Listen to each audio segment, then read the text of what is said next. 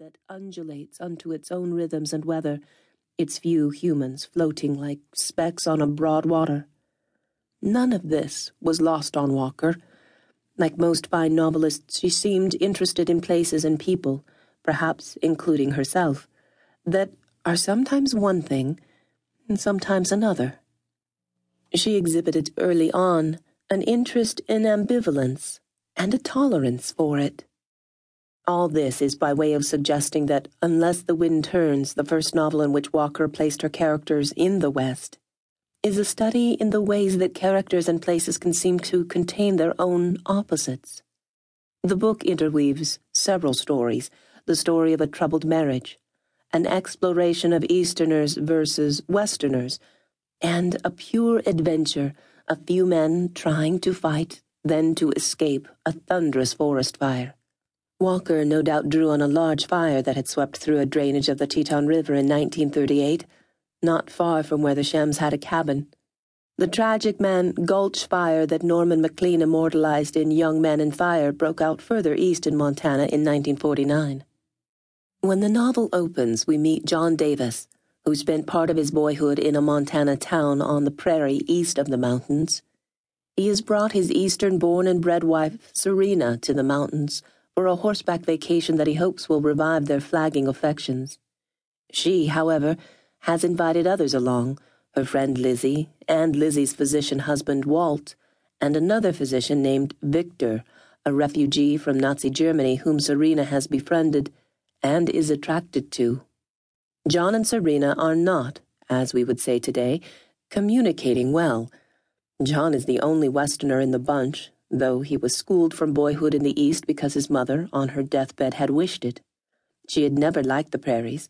The wind made her nervous, and there were no trees. John discovers that his return to the West, if only for a vacation, exhilarates him. He tells Serena that he stepped off the train and everything kind of swung into its place. Same stars, same dry, sagey smell, same wide feeling, the way I knew it would be. I felt high as a fool and he soon finds himself indulging in one of the oldest and most persistent of Western fantasies the idea that the West has the power to make unhappy people happy. Things were going to be different, he thinks, even he and Serena. The others, however, are deeply wary of their surroundings. The prairie towns, so provisional looking and unshaded, carry a certain terrible sharpness and when they leave the prairie behind and ride their horses along the piney, light dappled mountain trails, the beauty is so relentless it becomes monotonous, Walt complains. Above timberline, the peaks surrounding them become a psychic equivalent of the nearby plains, bare and austere, stark and barren. The visitors feel nervous and taxed even before they see the first wisp of smoke from the forest fire. There is a tendency among some Westerners, perhaps more fierce when this book was written more than half a century ago, to view Easterners with a peculiar mixture of envy and disdain.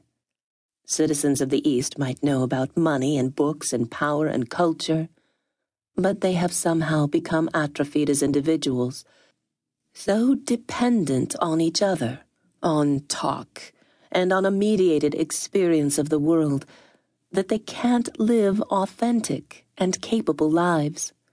That attitude, which I state in oversimple terms, clearly interested Walker, and may be why she created a counterpoint to the dudes. He is Burns, their sage and competent guide, and he is big, lean, hard, quiet, deliberate, and adept. Burns looks weathered, but also younger than his years He's an idealistic loner who never married, he said, because he wouldn't want any woman unless she wouldn't care whether we lived next to the mountains or railroad tracks or whether there was another person in the world as long as there was us. That's love, and you don't find it very often. John remembers that his father once compared Burns to a mountain goat because not many animals can stand it way up there alone, but goats get down to bare rock and manage to live. The Easterners, on the other hand, are chatty, patronizing in search of entertainment rather than experience.